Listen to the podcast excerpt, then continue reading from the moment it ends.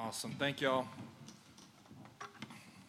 All right, so um, I know we've got some guests here. We've got some of you maybe that haven't been this semester, which is which is cool. We're glad that you're here. We have been going through the book of Acts together in a series that we have called Becoming the Church. And essentially, what we've been talking about is the first church, not the first church building necessarily, but um, the church really begins for the very first time in the book of Acts.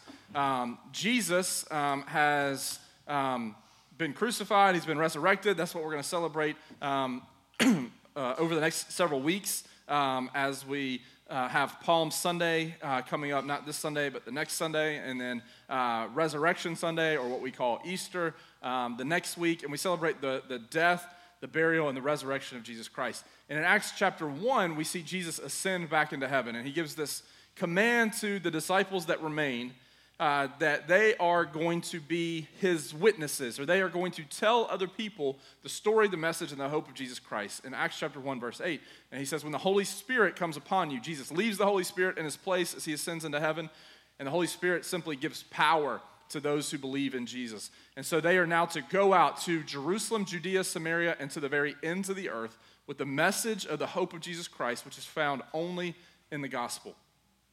And so they've been charged to do that. And in doing so, as his followers go out, as they bear witness to what they have seen and what they have heard, people begin to believe and trust in Jesus Christ. And uh, a collection of believers becomes what we would call the church. The Greek word is ecclesia, and it simply means a gathering of those who believe. And so that's, that's what happens here in the first century. So by the time we get to Acts chapter 15, we're roughly 12 to 15 years after Jesus' resurrection, his, his crucifixion and resurrection.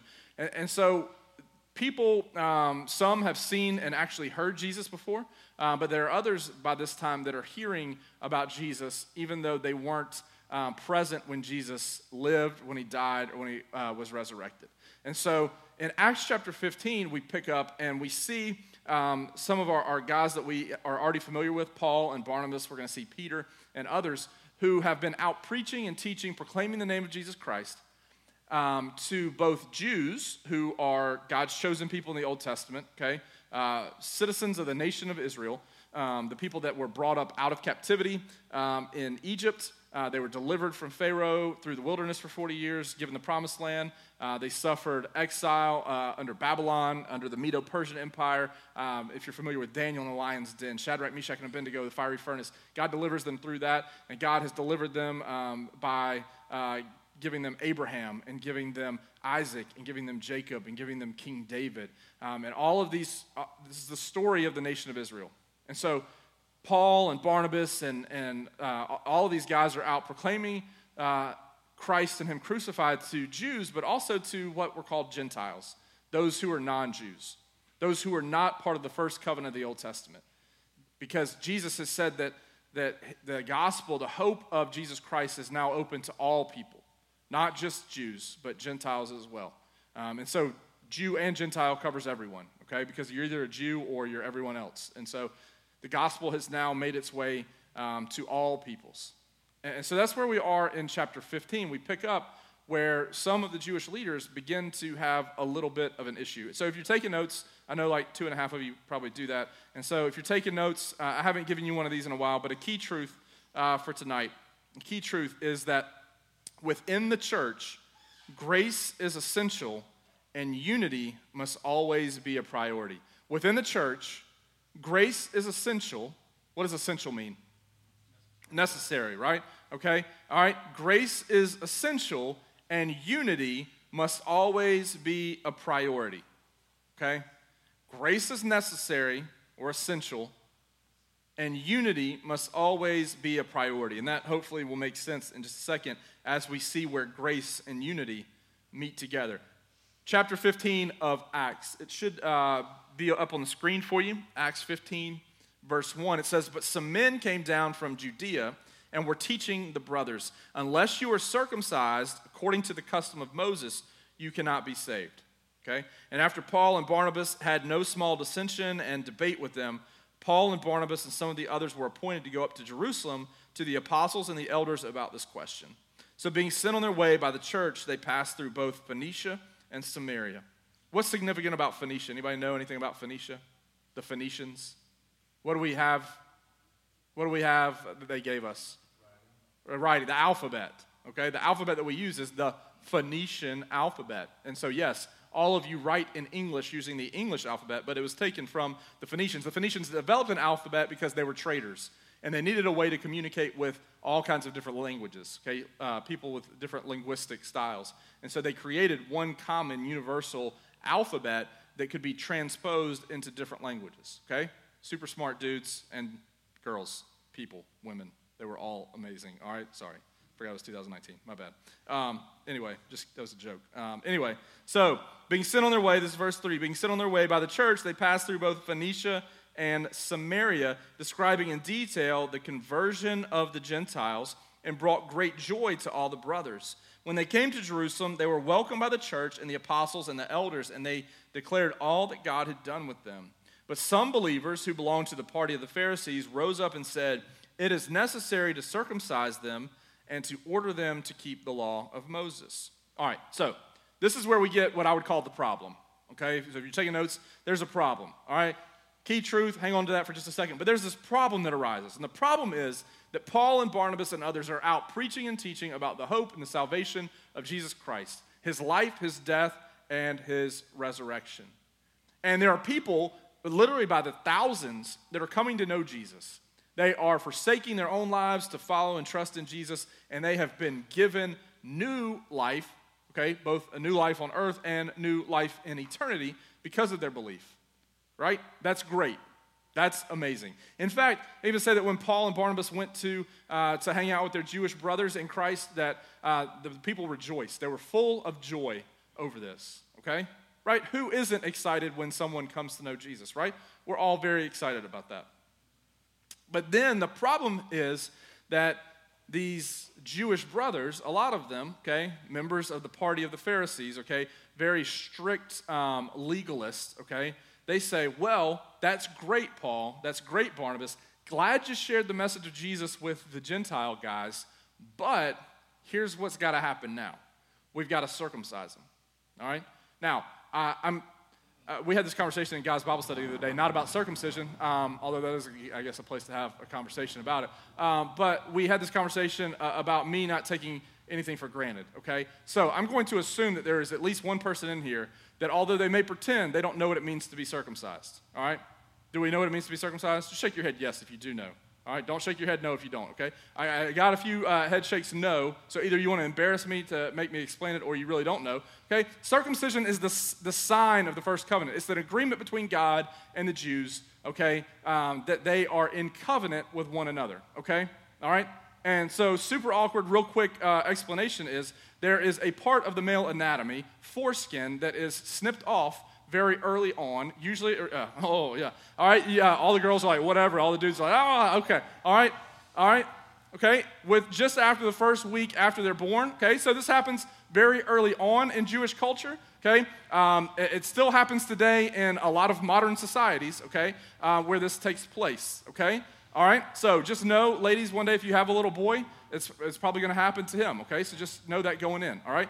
So this is this is the sign, though, it's the seal. Why God chose this as the sign, I don't know. He's God, He gets to do stuff like that. Like maybe I would have been like, uh, I don't know, um, maybe like uh, one less finger or um, like uh, longer earlobes or just a, uh, a mole placed on the arm or something. I don't know. Could have been anything, but this is, this is how God does this, okay? It's how He chooses to do it. So now, okay, just track with me for just a second, okay? these Jewish leaders, okay, teachers, who are also believers in Christ, okay, because they're referred to as brothers here, brothers in Christ, they're now saying, hey, great that you came to know Jesus. We're all for that. But to make it official, we're going to have to circumcise you, okay? So some of these dudes may be like 30, 40, 60, 70 years old, okay? Not part of their culture. They weren't, they weren't joined in this first covenant with the Jews. And so there's never been any need for this to happen to them. And so suddenly, these guys are saying, hey, cool that you came to know Jesus. We'll even baptize you, but after you get out of the bab- uh, baptistry waters, we're going to have to do a little snippage, okay? That's what's going to have to happen. All right? Why did I say it like that? Because I'm trying to give you the point here, all right? Right? I mean, that's just what has to happen. All right? Just so we're all on the same page, that's what they're asking of these guys. And look, I, I say that because uh, hopefully you understand how ridiculous this is. That's really the point, is that it's not like they're saying, hey, you need to begin to, uh, you know, they're going to get to this in a second. They're not going to say, oh, you need to not eat what we don't eat. They're going to get to that because they're going to add that in too. But what they're going to say first and foremost, you need to become Jewish. You can't become Jewish ethnically, right? But you can certainly become Jewish by law and by practice and by custom and by culture. And what they're demanding here is Jesus plus something else. When the truth of the gospel is it's just Jesus. Jesus is the hope of the gospel. Jesus is who takes away sin. Jesus is the one who died in our place for our sins. Jesus is the source of atonement. Jesus is the source of grace. Jesus is hope. But these guys say, hey, you got Jesus, but you got to add on this other thing. Then we can call you brother. And see, this is the problem. This, this is where things get very interesting. And there's a truth that comes out of this that, that I want us to, to really understand in verse 2. It says, and, after Paul and Barnabas had no small dissension and debate with them, what they're saying is that there was, Paul and Barnabas questioned this, their problem with these Gentiles coming to know Christ. They had debate and dissension it says Paul and Barnabas and some of the others were appointed to go up to Jerusalem to the apostles and to the elders about this question. Paul and Barnabas take the gospel very seriously. The gospel is always worth going to battle for. If you're taking notes, the gospel is always worth going to battle for. There's, there's an expression um, that I had never actually used. I'd never actually let it come out of my mouth until I got into ministry. And it's this expression that there, there are certain hills that aren't worth dying on. It's, it's kind of a military expression. There's certain, there's certain points in a military engagement that there's certain points and places that aren't worth expending life for. And so if you're on the battlefield and, and there are multiple places that you're trying to take, you may say, well, this hill is very strategic. We need it. And it's worth the potential to lose lives to take it because of the strategy that's going to be involved. We need this place. There are other places that aren't worth it. And so you move on. You live to fight another day. Guys, look at me. The gospel, both now, 2,000 years ago, and 2,000 years from now, will always, always, always be worth fighting for. Always. There are going to come certain debates and certain things that aren't worth it. They're going to cause more harm than good. If you engage in this debate, it may, you may win it, it, you may be right, but it may do more harm than good uh, at the end of the day. But the gospel is always worth the battle. Paul and Barnabas realize this, and, and they, they hear these guys saying, Hey, look, it's good that you've led these people to Jesus, but we've got to add something to that. And Paul and Barnabas say, wait a second, no. It's Jesus plus nothing, it's just Jesus. And so they go out of their way, they go to Jerusalem to meet with all these people, to have what's known as the Jerusalem Council, where they, they gather together to, to discuss this issue. And look at me, there are going to be a lot of things in your day. As you're 14, 15, 16, 17 years old, as you're 40, 50, 60, or 70 years old, there are going to be a lot of issues to be debated. Some of them worth debating, some of them not worth it. But this will always be one that's worth talking about. It'll always be one that's worth engaging. Now, how you do it's important. But Paul and Barnabas go and they meet to have this conversation. And so there's the problem. The problem is that these guys want to add something to it. And why would they want to do that? Why would you want to add something to it? Why do you think they want to do that? You know, they're just like, ah, we don't have anything else to do. We'll, we'll just make it harder. What's that? Yeah, uh, there's a lot of it. Yeah, there's some control over it. Think about it. Have you ever been in a situation? Maybe you've been part of a group for a while, right? Maybe you've been part of kind of like a, a group of friends. And then suddenly there's the new person. And they just they just hop right in and they're like, hey, I'm I'm friends now. And they basically they, they get into the group and they're like, it's like they've always been there. But like, you know that like you've invested time and energy, y'all have been friends for years, and then suddenly there's this new person. and, and, there's and there's a, a, little bit of hostility, there's a little bit of animosity. Even if you don't say anything out loud, there's still a little bit of resentment to say, hey, we, we've been doing this thing for like years, and then this person just kind of waltzes in. Uh, let me be honest with you. I, I, see this as a youth pastor. I see it where all of a sudden it's a new guy or a new girl, and you've been friends with these people for a while, and then all of a sudden, new guy starts dating the girl that's been here forever, and you're like, bro, where did this dude come from? I've been hanging out for five years, been friend zoned for four and a half of them, and this dude just walks in, and all of a sudden she likes him. All right? Same thing happens with the girl. Oh, who's the new girl? All right? All, all the boys like the new girl.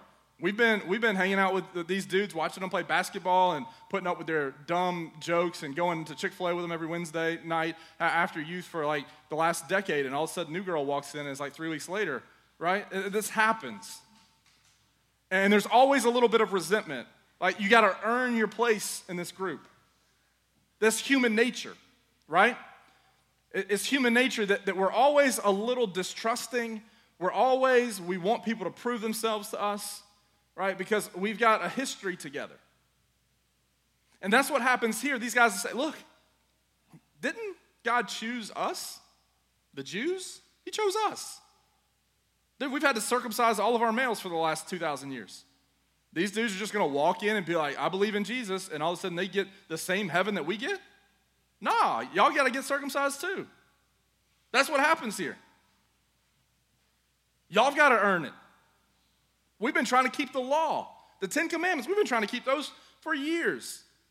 Beyond the Ten Commandments, there's certain foods we can't eat.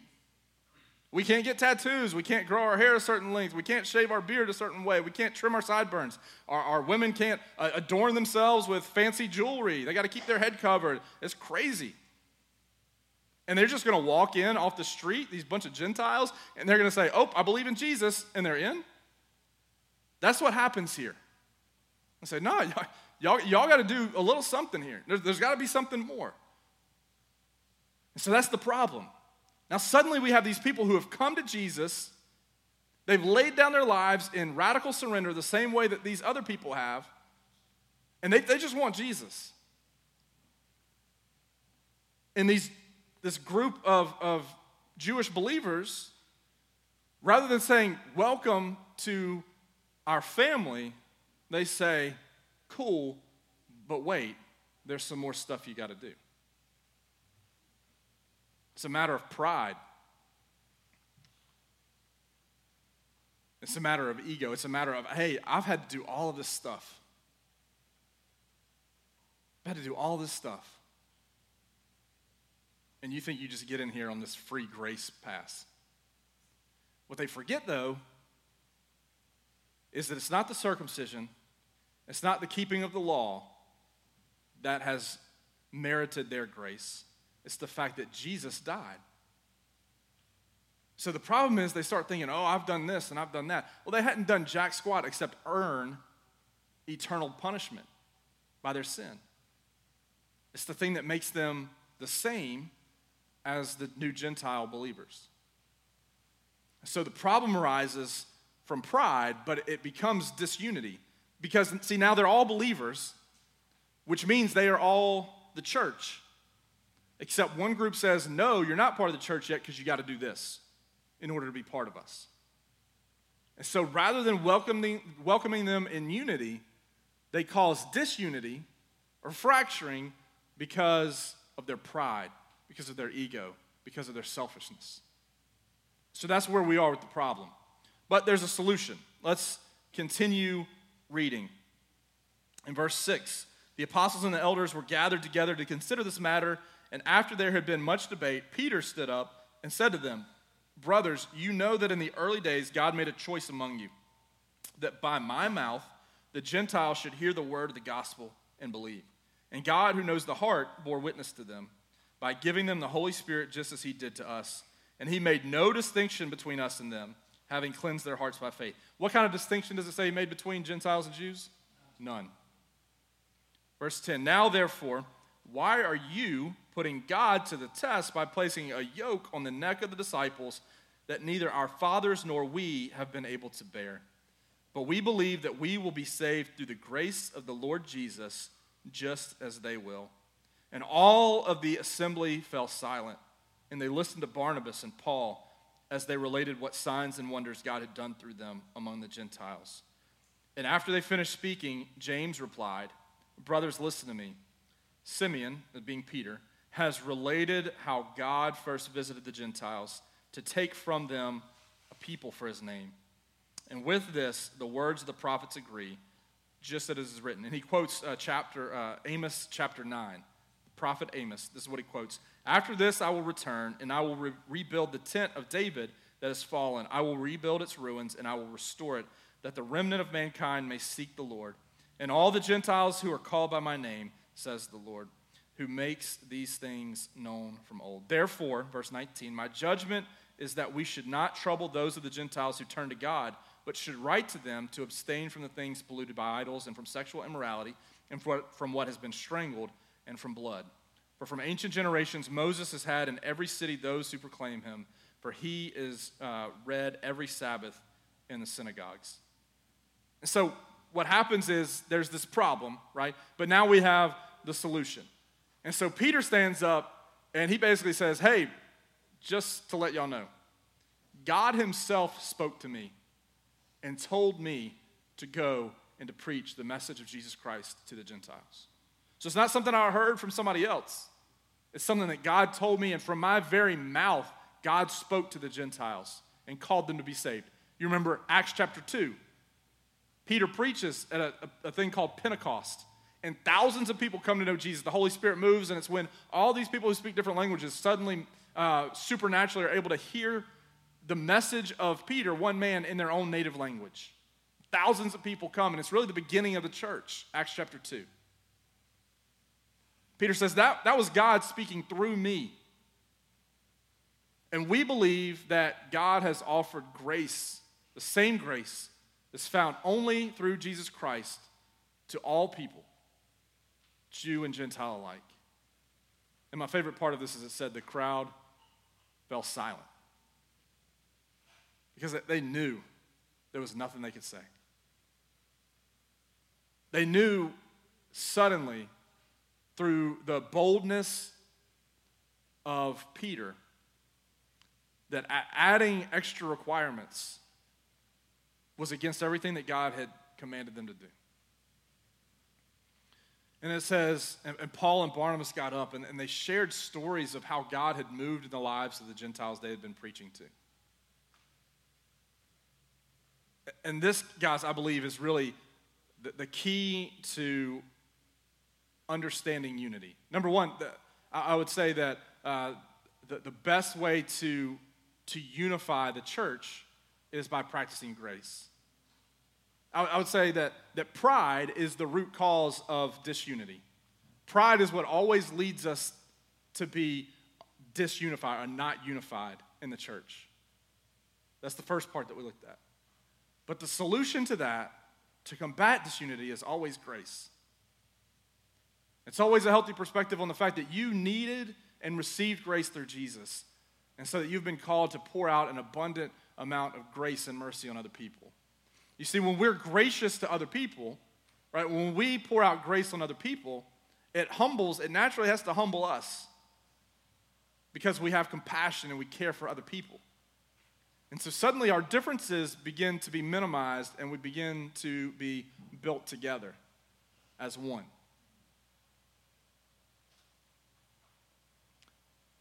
But what I think, what I think we need to understand as the church, I've seen this happen so many times, is that it's very easy for us to look at another group of people or another person whom we don't know and just, they become just a statistic or just a group of people.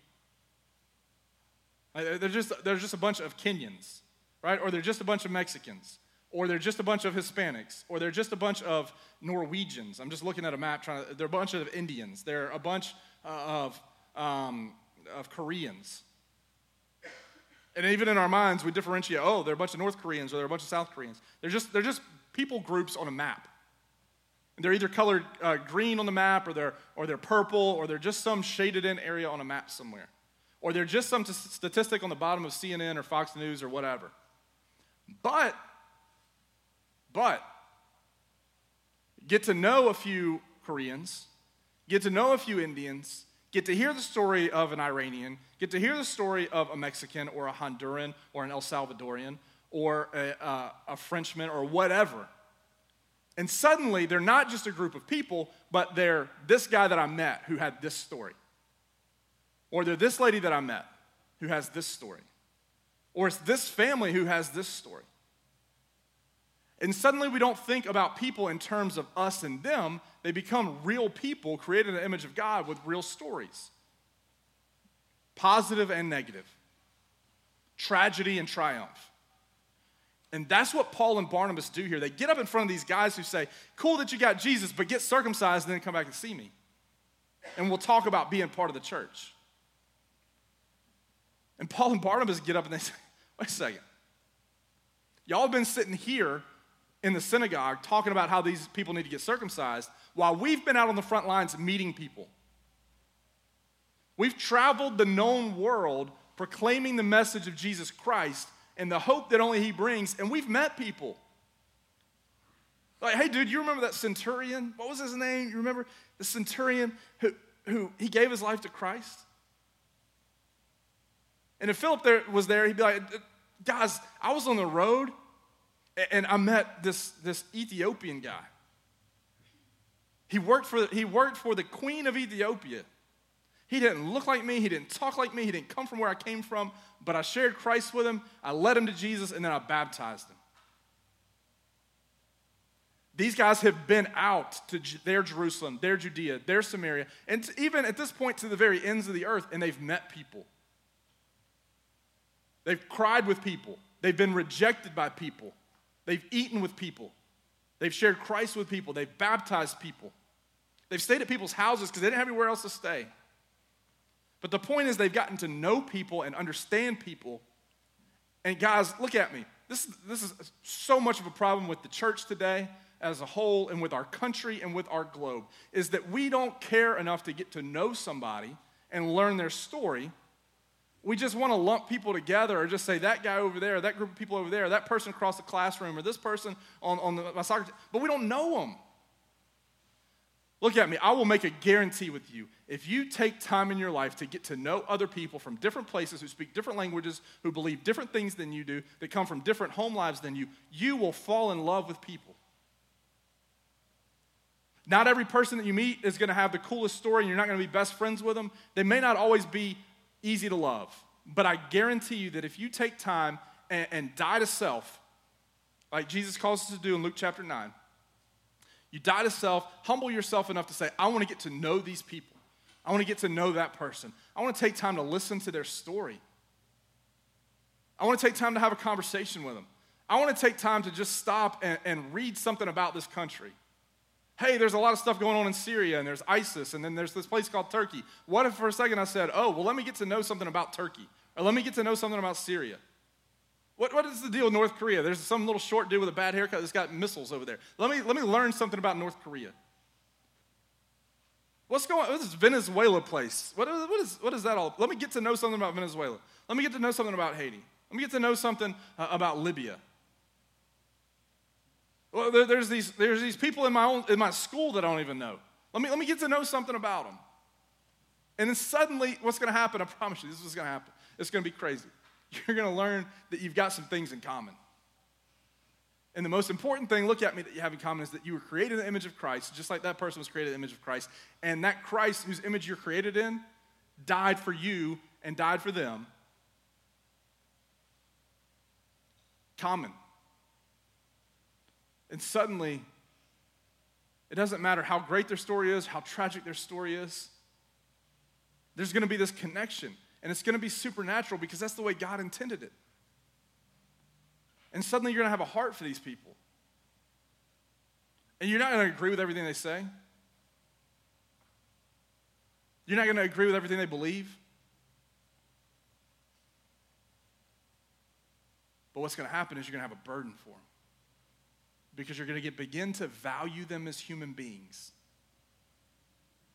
And and you're going to begin to value them as people who either need encouragement in Jesus Christ because they're already a believer, or you're going to have a burden to share Jesus Christ with them because you know they're not a believer. And it's going to radically change the way you interact and engage with people. That's what happens here with Paul and Barnabas and Peter. You see the difference? These are guys that have been out there meeting people. And then there's a bunch of old dudes sitting in the back of an old, rundown synagogue who say, they can come if they want to, but they ain't, they ain't believers until they get circumcised. Paul and Barnabas say, Brothers, I was there when the Holy Spirit fell on this guy. I was, I was there because I was the one baptized him in the water while you're sitting here judging whether or not this person knew Jesus.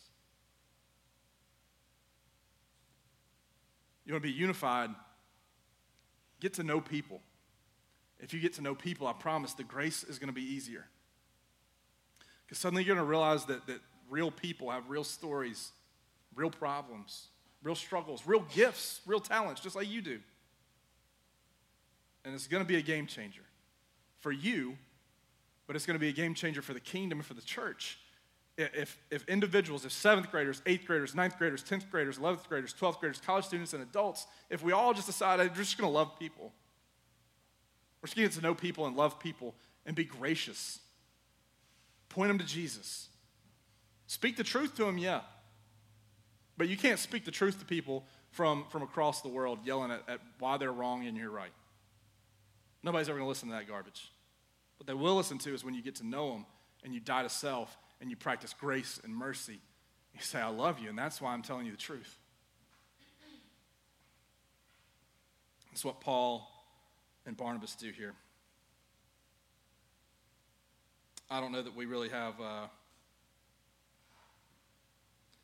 time to get into Amos 9, but it's a beautiful prophecy. I've been teaching through the book of Daniel on Sunday nights. I just finished it last week. And the first half of Daniel is really cool. This narrative is talking about how Daniel is kind of living behind enemy lines in Babylon. He's cut off from everyone else other than Shadrach, Meshach, and Abednego that we know of.